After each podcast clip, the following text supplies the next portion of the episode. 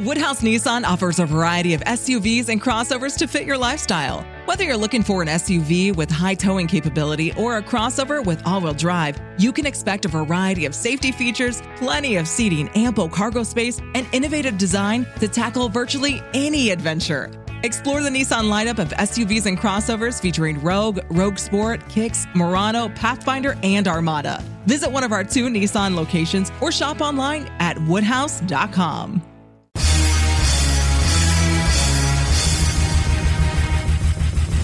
This is America with Rich Valdez, powered by PolitiWeek.com. And Rich Valdez is with us, former Christie administration official. You work for Chris Christie, you've been in politics, done a lot of public service stuff. Rich Valdez, columnist now with the Washington Times. This is America. Richie V, you're on the air with the nation. The nation. The nation. This is America. With your host, Rich Valdez. What's up, America? I am Rich Valdez, Valdez with an S, your liberty-loving Latino amigo right here, 17 miles away from Madison Square Garden in New York City. Big shout-out to everybody that's listening on 1210 WPHT in Philly, the city of brotherly love. Big shout-out to everybody listening on the podcast as well, and welcome to the program. So there's a bunch of things I want to talk about. Now, on Tuesday, the president marked his one-year anniversary of saying that inflation was only going to be transitory, and we're going to get to that in a little bit. But first, I want to talk about Secretary Alejandro Mayorkas from the Department of Homeland Security, who says the southern border is secure. Obviously, this is amidst the onslaught of record illegal border crossings. Listen to this. Speaking of the border, is the border safe? Now, I was watching a news channel, and they were talking about an invasion was happening, and I got a little concerned. Look, the border is secure. The border, we are working to make the border more secure. That has been a historic challenge. All right, and he goes on about how difficult it's been to maintain the border. But Secretary Mayorkas, in my opinion, he's really missing the mark here, because that was him on Tuesday claiming that the southern border is secure. He's sitting down at the Aspen Security Forum, where he's asked different questions about this, and he's saying it's a historic challenge. I mean, come on, you've got to do better than this. This is the same guy that said there is not a challenge, or there's not a crisis at the border, there's not a crisis, and then there's a crisis. Very reminiscent to how Biden said, inflation's transitory, it's just a blip, it's just a flash in the pan, and oh, lo and behold, we've got inflation, and it's here to stay. It only goes up every month. And with the producer price index that just came in, the more wholesale approach to measuring inflation, it looks like it's at 11.4. The consumer price index is 9.1. Let's see what happens next month when they finally say we're officially in a recession. This is not going to be good, but this is what's happening at the border. Let us continue with this audio from Mayorkas. I have said to a number of legislators who expressed to me that we need to address the challenge at the border before they pass legislation.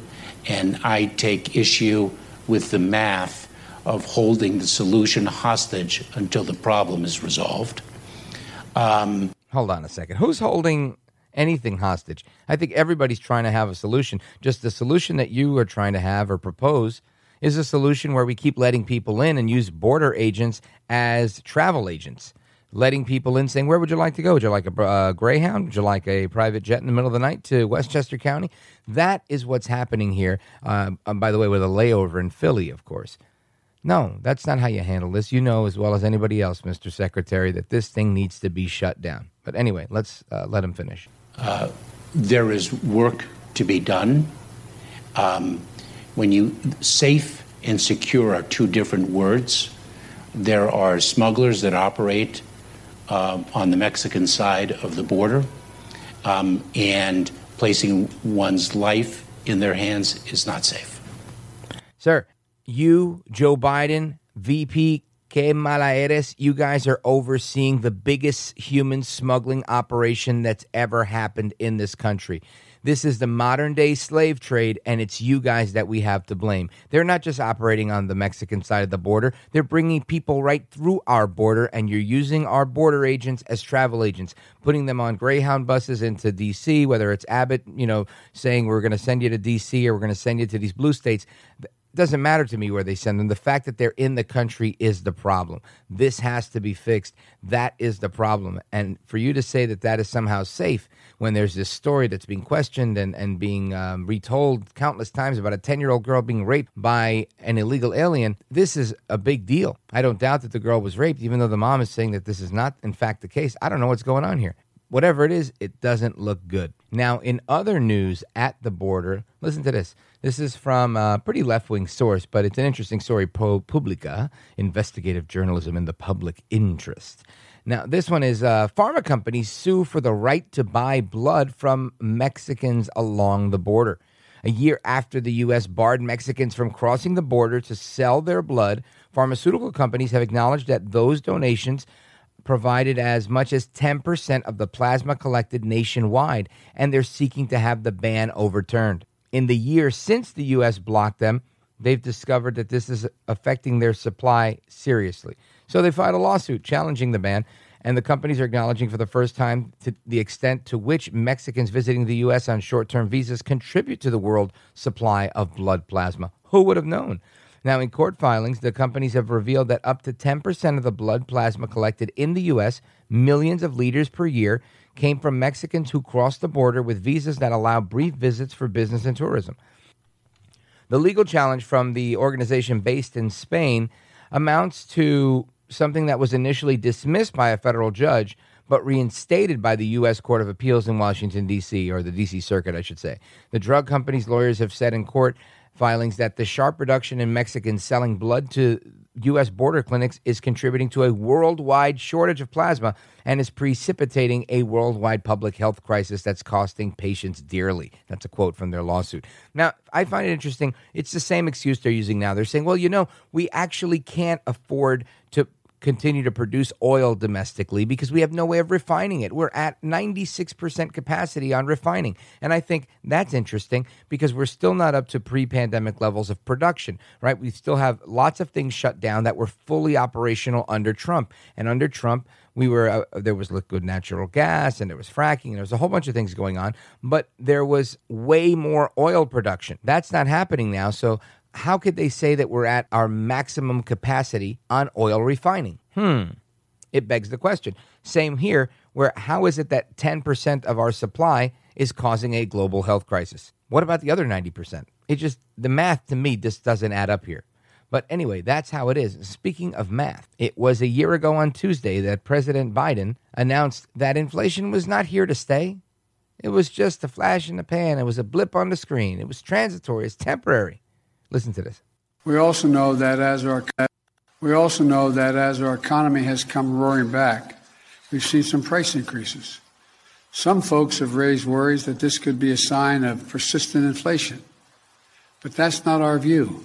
Our experts believe, and the data shows, that most of the price increases we've seen were expected and are expected to be temporary. Expected to be temporary, but yet it's been a whole year since they've been here, and it doesn't look like they're going anywhere. Now, you tell that whole temporary spiel to everybody that's taken the morning consult poll with Politico. That's Wednesday morning, July 20th. Here's the poll. Over 3/4 of American voters believe President Joe Biden's America is on the wrong track. The poll asked respondents, now generally speaking, would you say that things in the country are going in the right direction, or have they pretty seriously gotten off the wrong track? 78% said the nation is on the wrong track under Biden. Only 22% said it was on the right track. I'm very curious to know, who are these 22% of people that think things are fantastic with Biden? I'd love to know who they are. Anyway, the poll sampled 2,000 voters, actually 2,005 voters, from July 15th through the 17th with a 2-point margin of error. The survey also found that just 14% strongly approve of Biden, while 42% strongly disapprove of Biden, putting his approval rating 28 points underwater. Overall, 58% of the respondents disapproved of Biden, while 38 of them did, in fact, approve of him. The poll comes as the president's mental ability seems to have impacted his overall approval. 62% say Biden is not fit to be president because he is too old. A majority of voters believe that he's unfit to be president and doubt his mental ability. 59% are worried about his mental and physical fitness. Of course, this follows his falling off the bike, which, again, I think was a simple mistake, a very honest mistake. But nonetheless, they have now called this Brandon Falls. That's the name, the spot where he fell is now known as Brandon Falls, and I think it's even recognized that way on Google Maps. Anyway, under Biden's leadership, the nation continues to suffer from a 40-year high in inflation. The southern border remains unsecured. Fentanyl has become the greatest killer amongst 18 to 45-year-olds. Gas prices have increased to an all-time high despite the 40 or 50-cent decrease. And weekly wages have shrunk along with supply chain woes that have continued. And that's according to Breitbart. So you tell me, how are things looking for Joe El Baboso Biden? Not very good at all. Now, the report from the Uvalde shooting has been released, as well as this story that came out over the weekend of a young man who pulled out his pistol immediately and stopped a mass shooter in a mall, shooting people. I think he killed two people or three people within seconds of opening fire, the gunman, when this young man that was shopping with his girlfriend said, "I'm about to take this guy out and do the world a favor," and he did. So we're going to get to the bottom of that story with former Deputy Assistant Director of the FBI, Danny Coulson. He's the commander of the hostage rescue team of the FBI. He's going to join us. I spoke with him on Monday night with respect to these topics on the Jim Bohannon Show, and I want to bring you a clip of that interview straight ahead. So don't move a muscle. Keep it locked right there. I am Rich Valdez. This is America. This is America. Woodhouse Nissan offers a variety of SUVs and crossovers to fit your lifestyle. Whether you're looking for an SUV with high towing capability or a crossover with all-wheel drive, you can expect a variety of safety features, plenty of seating, ample cargo space, and innovative design to tackle virtually any adventure. Explore the Nissan lineup of SUVs and crossovers featuring Rogue, Rogue Sport, Kicks, Murano, Pathfinder, and Armada. Visit one of our two Nissan locations or shop online at Woodhouse.com. Find your next truck at Woodhouse Buick GMC. No matter where you're heading or what tasks need tackling, there's a premium and capable GMC truck that's perfect for you. Make a statement on the job site, out on the town, or wherever life leads you in the powerful and distinctive Sierra 1500. Or elevate your driving experience in the adventurous and innovative Canyon. Explore our inventory online at WoodhouseBuickGMC.com or visit our indoor showroom today. Woodhouse Buick GMC. We are professional grade. Woodhouse Nissan offers a variety of SUVs and crossovers to fit your lifestyle. Whether you're looking for an SUV with high towing capability or a crossover with all-wheel drive, you can expect a variety of safety features, plenty of seating, ample cargo space, and innovative design to tackle virtually any adventure. Explore the Nissan lineup of SUVs and crossovers featuring Rogue, Rogue Sport, Kicks, Murano, Pathfinder, and Armada. Visit one of our two Nissan locations or shop online at Woodhouse.com. This is America. He's brown, he's bald, and he's breaking it down. This is America with Rich Valdez. All right, America, welcome back. It's Rich Valdez, Valdez with an S on all the social media. And our guest is former FBI Assistant Director Danny Coulson, the head of the hostage rescue team. And there's a report that's out from the Uvalde, Texas legislature about the Uvalde school shooting, and we're going to get to that in a moment. It was an eventful weekend, and it's proving to be an eventful week thus far. Plus, there was a shooting at a mall that was prevented by a good guy with a gun, so we want to jump into that as well. So, Danny Coulson, welcome to the program, sir. Oh, thank you for having me. I'm looking forward to it. You bet. So according to the Austin American Statesman, there was several problems that they identified in the new video that was released, as well as the report that was released. There's also some commentary from folks in this Texas state legislature. Representative Dustin Burrows had this to say. Listen to this. There were multiple systemic failures. I would invite everybody to read the entire report. You cannot cherry pick one sentence and use it to say everything without reading it all together and with context. But if we need a simple phrase to describe what the report says, again, I would tell you multiple systemic failures. All right. So, Danny Coulson, give us your take on what you think occurred. What's your take on the report? Give us your scoop. Well, I think the report is good as far as it goes, but it didn't go back far enough. I had the duty to create and command the FBI's hostage rescue team. And you ask brave men to do horrible things, but you have to prepare them to do them. A rescue of anybody, and I've recovered a few hostages in my life, and I will tell you, it's really hard, it's really difficult, and it takes an inordinate amount of training and preparation. Clearly, I think those officers down there are good officers. They know what to do. They had no idea what their mission was, how they were going to accomplish it. The most important thing you have to do in a rescue is get in. You can be the best shot in the world. You can have the best armor. You can be the smartest, the bravest. But if you can't get through the door, you can't do anything. And they didn't have that capability. The idea that had to run around looking for a key to open a door is ridiculous. It doesn't make any sense. I was a fugitive guy. And I've been through probably 100 doors. Now I had a key for one. There are ways to get in to locked doors, locked or unlocked, and these guys didn't know how to do that. So they're running around, or actually not running around, standing around, trying to figure out what to do, but even trying to figure out who's in charge, and I don't think they knew that. Thank God for BORTAC.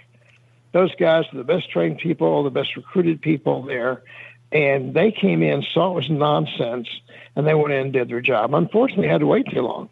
And I guess I've said a lot there. I hope I've answered your question.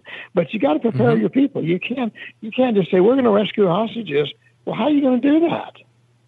Yeah, and Danny Coulson, that's exactly... What are you going to do to get in? Right. And that's why I wanted your perspective on it, because obviously you've done this stuff and you've trained others in doing it. And I guess my follow-up to that question is, you know, there's one of the videos they put out, it shows... a SWAT commander, Eduardo Canales, who comes in very quickly in the beginning. And, you know, the video, he says, watch the door. And then 4 shots come out. The next thing he says is, am I bleeding? Am I bleeding? And then you see him grabbing his ear. He had gotten hit in the ear. And it seemed like he was coming in hot, ready to get the guy. And he yells, we got to get in there. We've got to get in there. The guy's in the classroom right now. This is a quote from the transcript there. But it seems like that sense of urgency didn't go beyond him. Like everybody behind him was like, all right, you go in there. We're not going in there.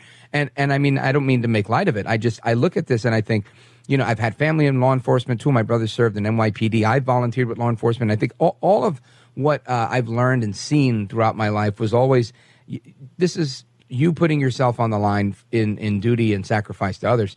And I didn't see so much of that. And I wonder, is that a lack of training or a systemic lack of vision for a particular department or team? I think it's training. You saw what happened when a very well-trained group came in, BORTAC. Yeah. They came in, and they didn't mess around. They went and killed the guy. And that's the difference. If you're not trained to do the job we want you to do, you can't do it, and you're going to fail. Also, think about this. You're supposed to go in and rescue those kids. You don't know how to get in. You don't know how to get in. One of the things I think I would really like to make a point of, if I can, is that law enforcement quit using shotguns. We don't use them anymore. We want to use the sexy ARs or our M4s and go in and shoot the bad guys like we're in Iraq or Afghanistan. But we're not in Iraq. We're not in Afghanistan. And I will tell you that a 5.56 bullet is not suitable to breach a door. A shotgun that we used to carry all the time, that was our primary weapon, will breach any door that's made in the United States. I've breached many of them in training and research. A 12-gauge round will breach any door in the United States. You knock it right out and you go right in and you do your job. But they weren't armed with the right weapons, in my view. I'm kind of a dinosaur, and it's not sexy to carry a 12-gauge shotgun like I carried all my career, like I carry now. That's just not kind of in. But you know what? With a shotgun, you can breach the door. You walk up, you put the barrel a couple inches from the door to from the lock off to the side, and you blow the lock off, and you go in and kill the guy. And that's what they can't do that now. and they don't have the tools, either rams or breaching equipment or whatever, to do their job. So the officials and law enforcement down there, they're the ones to be criticized the most. They did not equip their people or train them how to do their job. All right, folks, we're on with Danny Coulson's former Deputy Assistant Director of the FBI, Commander of the FBI Hostage Rescue Team. Now, Danny Coulson, I want you to listen to another clip that I have, number 6, same representative, Texas State Representative Dustin Burrows, because you mentioned the door, and I think this is really interesting. Listen to this. The statements from BORTAC were, yes, they put a key in the door and they unlocked it. There is enough information to be very uncertain whether or not that door was ever locked. The committee believes, based on all the testimony and information we've received, it was very likely that door was either not locked or secured at the time. However, I am not willing to tell you with 100% absolute certainty that we know, and we may never know, whether or not that door was actually locked and secured at that time. But there's a strong emphasis, and we put it in the report, that it is more likely than not, very strong, that if somebody had just gone up and tried the door handle, they could have opened it without a key. So they couldn't have opened it without a key. And again, I don't know if that's true or not, like he said, but it's interesting to note that, you know, there's this talk of breaching doors, and I don't know that there was an effort to just try to get in. And it just, to me, it's just startling, as you know. And again, not an expert like you are, but I think a lot of parents look at this and they think, man, did they try hard enough? And I'm not trying to indict the police. I love the police. But it just is so troubling to see these videos. Danny Coulson. I heard that. But frankly, if I've got a guy on the other side of the door with a rifle, when I get to that door, I'm going to blow the thing open, go in and kill him. Or my men will, somebody will. But to go in and shake on the door, that rifle will go through that door. And he had hundreds of rounds with him. So I think that's kind of a specious argument. Okay. I was in the business of breaching doors. I did it as an operator, as a commander. And you go in, you breach the damn door. You don't go shaking on it. Well, let's see if it's locked or not. You don't do that, because he'll shoot you. What you do, you go up and knock that door down with a ram, or you knock it down with a shotgun blast or an explosive charge. You go in and do it. And you know what? That's not very sophisticated. I'm not talking about spending a lot of money. I'm talking about going to Ace Hardware and buying a 12-gauge shotgun and putting 12-gauge slugs in it, or 12-gauge buckshot, and just blowing the door down. That's not a whole lot. You're not spending a lot of money. But, you know, let's do it. If we're going to have any kind of response to school shootings, we got to prepare the people to do it, and we're not doing that. Right. Yeah, and that's a point well made. Just as we saw in this unrelated story, but over the weekend, this mall shooting, a guy with a handgun took out a would-be shooter just because he acted very, very quickly. And I think you're right. If you take out the shooter, you take out the shooter. It's a very good point. Folks, we're on with Danny Coulson, former Deputy Assistant Director of the FBI, Commander of their hostage rescue team. We're going to get to your calls if you have questions for Danny Coulson. There's more to come with our guest straight ahead. I'm Rich Valdez. This is America. Woodhouse Nissan offers a variety of SUVs and crossovers to fit your lifestyle. Whether you're looking for an SUV with high towing capability or a crossover with all-wheel drive, you can expect a variety of safety features, plenty of seating, ample cargo space, and innovative design to tackle virtually any adventure. Explore the Nissan lineup of SUVs and crossovers featuring Rogue, Rogue Sport, Kicks, Murano, Pathfinder, and Armada. Visit one of our 2 Nissan locations or shop online at Woodhouse.com. Have you been waiting for just the right job? Then welcome to the end of your search. Amazon has seasonal warehouse jobs in your area, and now is a great time to apply. You can start getting paid right away and work close to home. Applying is easy. You don't even need an interview. So what are you waiting for? Come join the team and get a great seasonal job offer today. Visit Amazon.com/hiring. Amazon is an equal opportunity employer. The 45th President, Donald Trump, thinks it's an honor to speak with Rich Valdez. Oh, very good, Mr. Call Screener. Yeah. Well, it's an honor. Thanks, Rich. The honor is all yours. conservative talk with a dash of sofrito. Now, here's Rich Valdez. All right, America, welcome back. It's Rich Valdez. We're on with Danny Coulson, former assistant deputy director of the FBI, and we're talking about the shooting that occurred at a mall in Indiana. Let us go to Missouri and check in with Sharon. Welcome, Sharon. Hello, gentlemen. I have a son who has been in law enforcement for 35 years.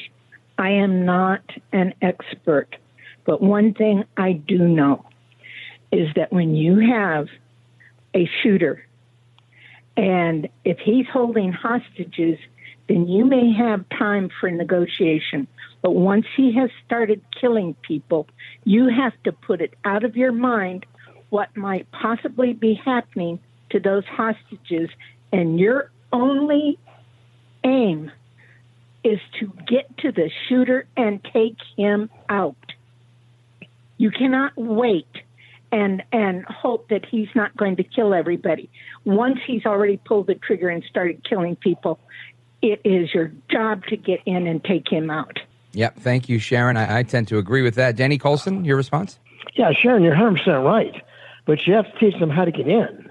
And that's the dispositive word here. I totally agree with everything you said, and I've done that. But I will tell you, I was trained very well how to get in. When I had the HRT or any other tactical operation I've ever run, my guys had the ability to get in. These guys didn't, and that's the point I'm trying to make. I'm not excusing the fact that they didn't get in. What I'm being critical of is that their commander didn't prepare them to get in and do their job. Point well taken. Danny Coulson, thank you. Now, I want to shift gears a little bit and play this clip of audio from over the weekend that happened in Greenwood, Indiana. Cut number 2. Listen to this. The Good Samaritan. Once again, he has authorized us to release his name. He is requesting you give him time to process and grieve himself before reaching out to him. His name is Elisjsha Dicken, and that is spelled E-L-I-S-J-S-H-A, and he resides in Seymour, Indiana. He was at the mall last night with his girlfriend, shopping. All right, so this is the story of a 22-year-old who's with his girlfriend. He's at a shopping mall. He sees a shooter pull out a rifle, and he starts shooting into the food court, and the mass shooter has, I think, killed at least 2 people by the time 2 minutes into his attack when Mr. Dicken sees him, grabs his pistol, takes out the bad guy, and ends the scene. Danny Coulson, what are your thoughts on this one? Amazing. American hero. To take on a man with a AR rifle, with a 5.56 or whatever caliber it was, and you only have a Glock pistol, that takes a great deal of courage, but also takes a great deal of skill of that handgun. Most people would have gotten up and got out of there. This guy answered the call, and he killed the guy, a great risk to himself. And he may have saved 20 people's lives. And I see now there's some anti-gun groups that are complaining the fact that we called him a Good Samaritan. I'm not going to call him a Good Samaritan. I'll call him an American hero. He had guts and courage, and I would hope that I would have is that much courage on my own self and do the same thing. But what a courageous act of heroin. He should get the Presidential Medal of Freedom for that. Yeah, and I agree with that. And I find it interesting, though, that there are people like this. I'm going to read you a quote from somebody that put a comment on, I guess it looks like Twitter here, and I'm trying to get the name of the person, but I'll give you the gist of it here. They're basically saying that they don't know who needs to hear this, but a 22-year-old illegally brings a loaded gun into a mall, which is supposed to be a gun-free zone, kills a mass shooter with an AR-15, who's already killed 3 people and wounds others. This is not a ringing endorsement of our implementation of the Second Amendment. This is from Moms Demand Action founder Shannon Watts. Now, I hear that and I think, why is this person mad? I think this guy saved the day. Who knows? Maybe I'm wrong. Maybe Shannon Watts is correct. What do you think? She's not right. Like Ron White says, you can't fix stupid. You can't deal with people like that. He saved lives there. And the fact that he may have made some administrative violation of not bringing a gun into a mall or something, I don't care about that. What I care about is the fact the guy saved lives. If my wife had been there with our grandchildren and he didn't say that, I'd have been eternally grateful. And I'm grateful to him right now. And I hope it encourages more people to arm themselves, learn how to use their weapon, and be armed to protect society. Because remember, the cops are minutes away, and seconds matter. That's right. Folks, we're on with Danny Coulson, former FBI Deputy Assistant Director and Commander of FBI's HRT Hostage Rescue Team. Danny Coulson, in the minute that we have left, let us know what you're up to now about Coulson Associates, how people can follow you online, and what we can expect from you. Oh, we have a website, www.colsonsecure.com. Danny Coulson, former FBI Director, thank you so much for joining us. I really appreciate it. Look forward to hearing from you again soon. It was fun to be with you. Thanks. Call Likewise. Me Thanks. Will do. Don't go anywhere. It's Rich Valdez. This is America.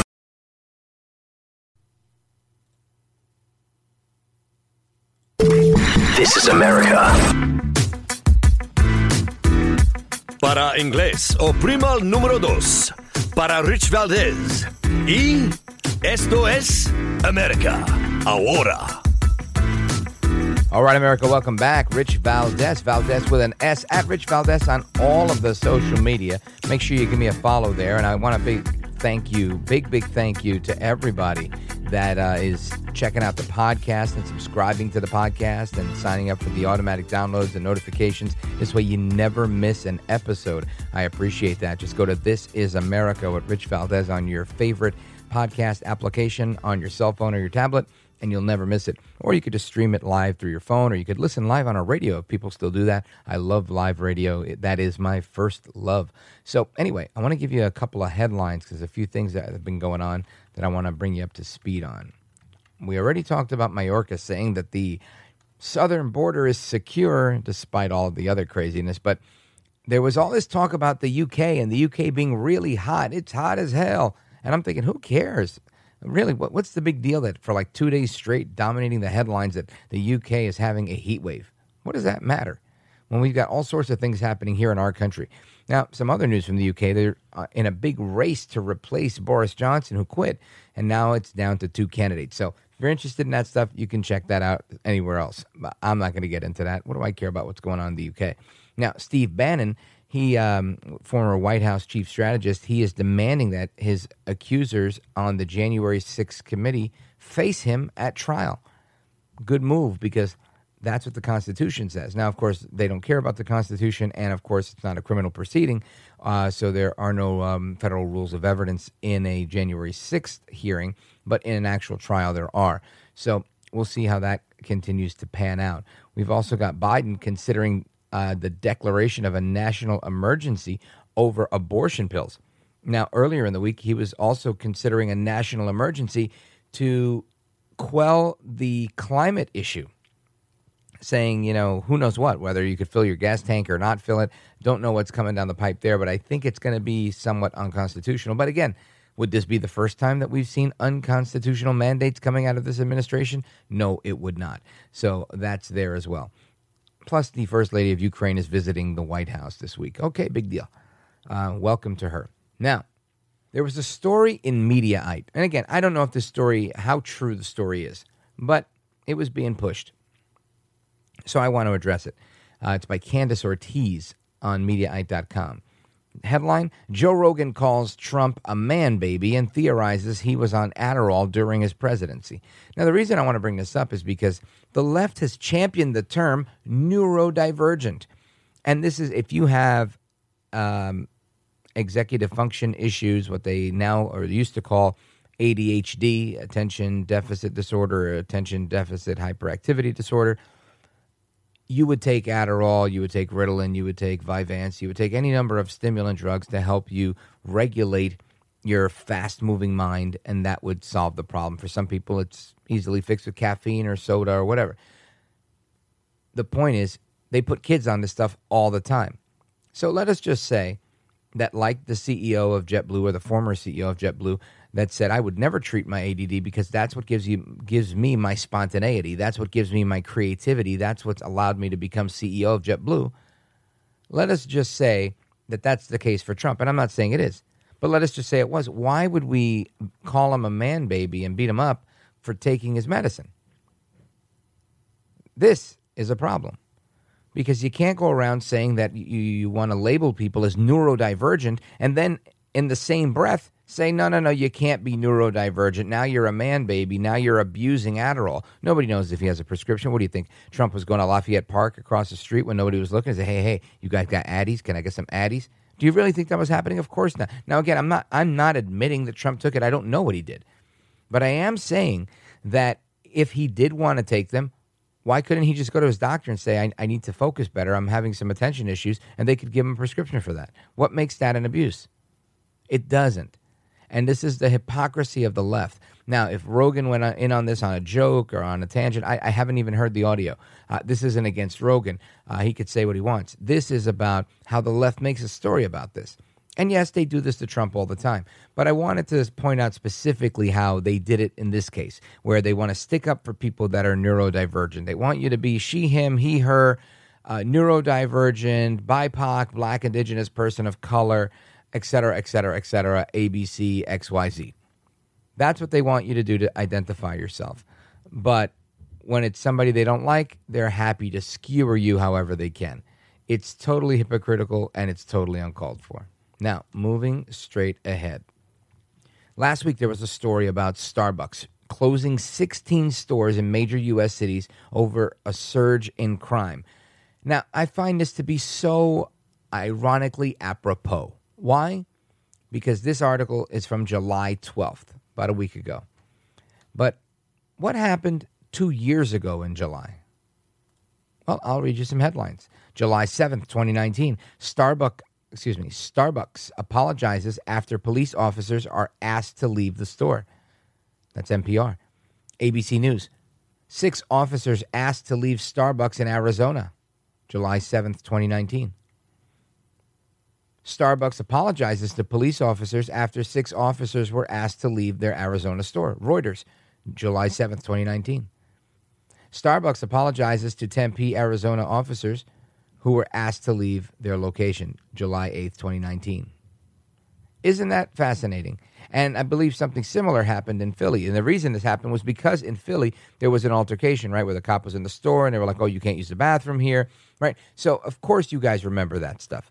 None of us have short memories that way. They went on an attack against the police because it was en vogue to hate the cops. It was en vogue to go after the police. And where are they today? Closing 16 stores. Who does that hurt? Well, of course, it hurts Starbucks' bottom line, but it also hurts their employees. The potentially BIPOC population that works behind the counter. The same people you're trying to protect by kicking the cops out, now you have crime. So much crime that you got to close your stores. Listen to this.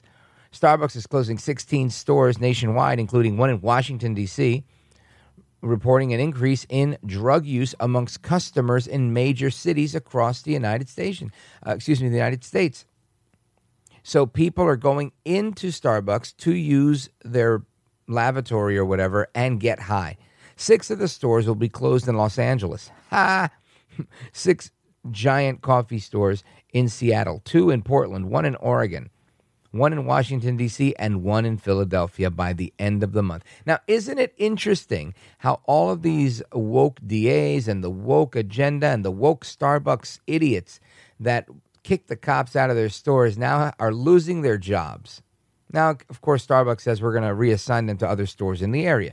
But listen, if you're in Philly and they say, hey, look, we're going to reassign you to Cherry Hill or maybe even further into Jersey, let's just say, and you can't get there on public transportation in time because you got to pick up your kid from daycare, you got to go here, you got to go there, that's it, you're out of a job. Now, although the company's closing 16 out of their 9,000 stores, these closures come as employees report feeling unsafe in the stores because employees said they're witnessing an increase in drug use, thefts, and assaults, according to the Wall Street Journal. Here's a quote. We read every incident report that you file. It's a lot. That's the U.S. operations lead Debbie Stroud and Denise Nelson. They told U.S. employees on Monday, according to the outlet, we cannot serve as partners if we don't feel safe at work.